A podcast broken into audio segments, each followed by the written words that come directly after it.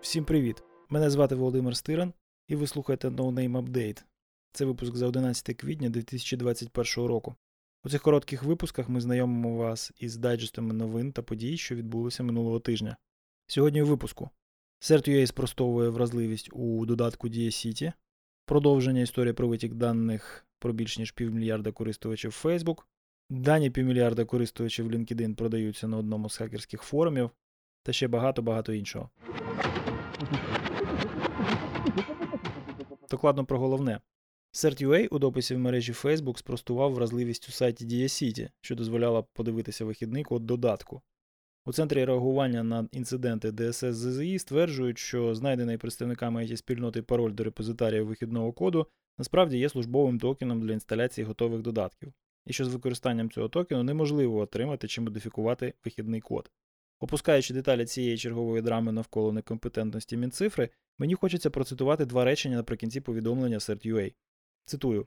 Нагадуємо, Дія не зберігає персональні дані користувачів та успішно пройшла бакбаунті та пентести на вразливість своєї інфраструктури. Довіряйте достовірній інформації, яку публікують достовірні джерела. Кінець цитати.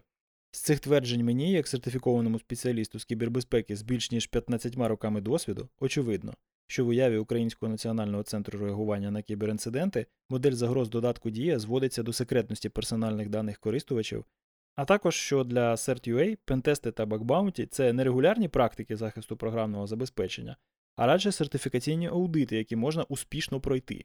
Ці два спостереження розміщають CERT.ua на одному рівні компетентності з Мінцифрою.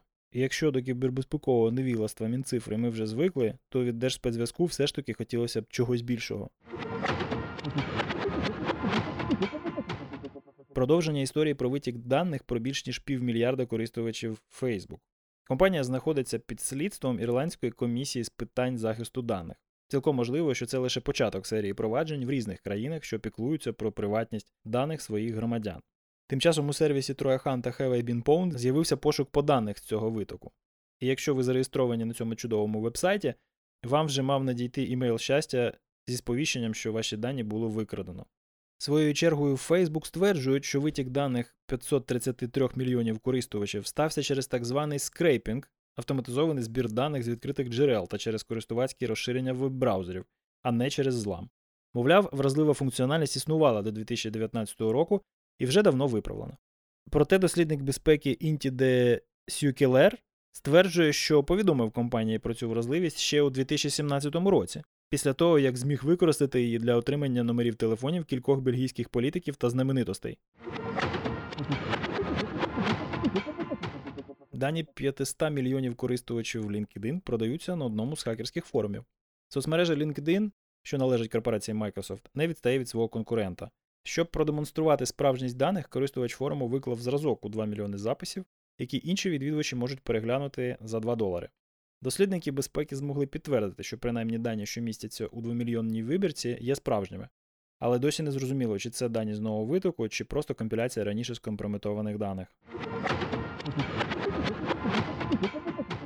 Коротко про важливе. Український національний координаційний центр з кібербезпеки приєднався до проєкту Трояхан та Have I Been Pwned. НКЦК України тепер має змогу централізовано стежити за обліковими даними урядовців, що попали до витоків логінів та паролів, і це дозволить державним органам та органам місцевого самоврядування своєчасно дізнаватися про компрометацію облікових записів в домені gov.ua. Звісно, що вся ця радість обійде стороною користувачів, які досі використовують приватні емейли для реєстрації в робочих системах. І всі ми знаємо, що таких чиновників у нас повно, в тому числі з емейлами на російських публічних поштовиках. Служба безпеки України викрила співробітників кіберполіції, що вимагали 150 тисяч гривень хабаря. Бізнесмен з Івано-Франківська звернувся в кіберполіцію через злам його банківського рахунку. Зловмисники намагалися викрасти в нього 900 тисяч гривень, але банк заблокував транзакцію і попросив у підприємця довідку з кіберполіції про початок провадження для розблокування коштів. Працівники кіберполіції вирішили нагрітися на чужому горі та пообіцяли виконати свою роботу за винагороду. Науковці стверджують, що уряд Російської Федерації почав використовувати нову технологію для цензури мережі Twitter. Для цього уряд замовив російської компанії RDP спеціальні пристрої ТСПУ технічні средства противодействия угрозам, то розмістив їх на ключових вузлах російського інтернет-сегменту. Ці пристрої були вперше розгорнуті минулого місяця, коли Роскомнадзор суттєво зменшив швидкість російського трафіку в напрямку Twitter, після того, як соціальна мережа відмовилася видаляти кілька твітів про протести проти Путіна та на підтримку Навального. Дані 1 мільйона 300 тисяч користувачів Clubhouse знаходяться у відкритому доступі. Хоч фактично це просто дані публічно доступних профілів, які можна легко отримати через API. Та це викликає питання щодо загального підходу компанії до приватності даних користувачів. Скрейпінг більш ніж мільйона записів не повинен відбуватися так швидко, скільки тому Clubhouse у. А дані про користувачів вже акуратно зібрані докупи і продаються в Даркнеті. Техасець намагався підірвати 70% мережі інтернет. Мін'юз США стверджує, що заарештований брав також участь у штурмі капітолію і мав намір використати вибухівку С4 для підриву дата-центру Амазону в Вірджинії з метою руйнування мережі інтернет. Компанія-розробник месенджеру Uscript подала до суду на польського дослідника безпеки за статтю, що описувала вразливість в їх застосунку. Позов проти Томаша Зелінського, редактора польського блогу Інформатик Закладовий, в перекладі фірмовий атівець, присвяченого IT. Претензії позивача стосуються однієї з статей сайту, опублікованої в жовтні 2020 року.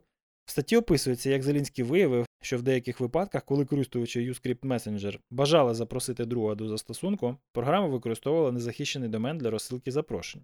Зелінський пояснив, що окрім використання незахищеного з'єднання по HTTP, вебсайт також був вразливим до SQL ін'єкцій та XSS, які дозволяли будь-кому прочитати або підробити запрошення Uscript. Атаки та інциденти. Вразливості у Fortinet FortiOS активно використовується для компрометації корпоративних інфраструктур. Про це минулого тижня повідомили американські агенції, що займаються кіберзахистом федеральних установ.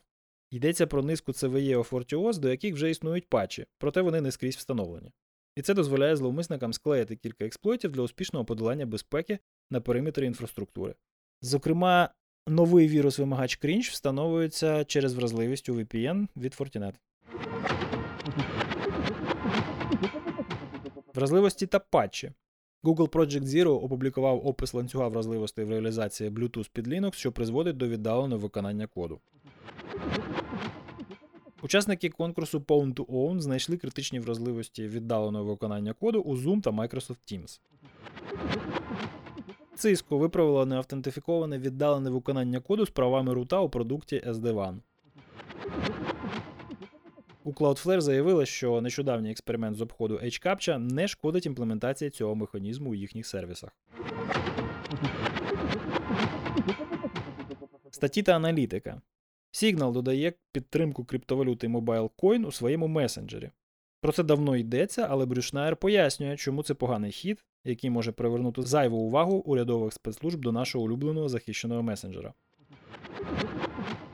Дослідження стверджує, що система SAP атакується вже за 72 години після виходу патчів. Результати дослідження вказують, що зловмисники здійснюють зворотній інженіринг патчів SAP, щойно вони стають доступними.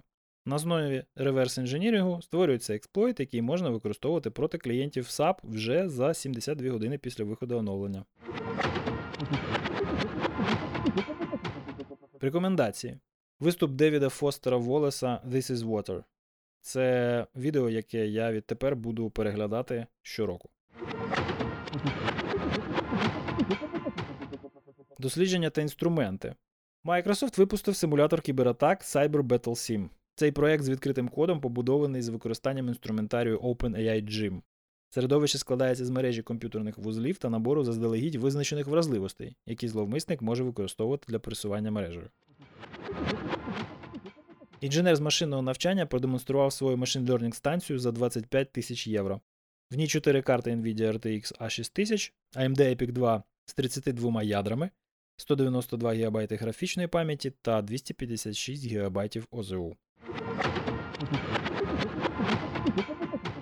Сміхуйочки. Кур'єри фельдєгерського зв'язку ДСС ЗЗІ на підпитку забарикадувалися у вагоні поїзду Укрзалізниці та відкрили вогонь стабільної зброї. Дякую, що слухаєте No Name Update. Нагадуємо, що з іншими серіями нашого подкасту ви можете ознайомитися на сайті nonamepodcast.org. Якщо вам сподобався цей епізод, поставте йому вподобайку у вашому подкаст-плеєрі або поділіться ним із друзями у соцмережах. Підписатися на нас в улюбленому подкаст-плеєрі можна за адресою nonamepodcast.org subscribe, а підтримати нас матеріально можна на нашій сторінці на Patreon patreon.com nonamepodcast. Ми не віримо в те, що незалежний професійний подкаст може залишатися незалежним та професійним, якщо він отримує гроші від рекламодавців. Саме тому в нашому шоу немає і не буде рекламних інтеграцій. А єдиним джерелом фінансування та найкращою демонстрацією потрібності нашої роботи є підтримка наших патронів. Патрони отримують доступ до повних записів основних епізодів, до повних версій основної серії подкасту та доступ до усіх матеріалів на кілька днів раніше. Та, звісно ж, нашу подяку за їхню підтримку та серденька під постами на Патреоні. Над цим випуском працювали редактор Стас Бриславський, аудіоредактор Костянтин Жданов. Мене звати Володимир Стиран. До наступного випуску залишайтесь в безпеці.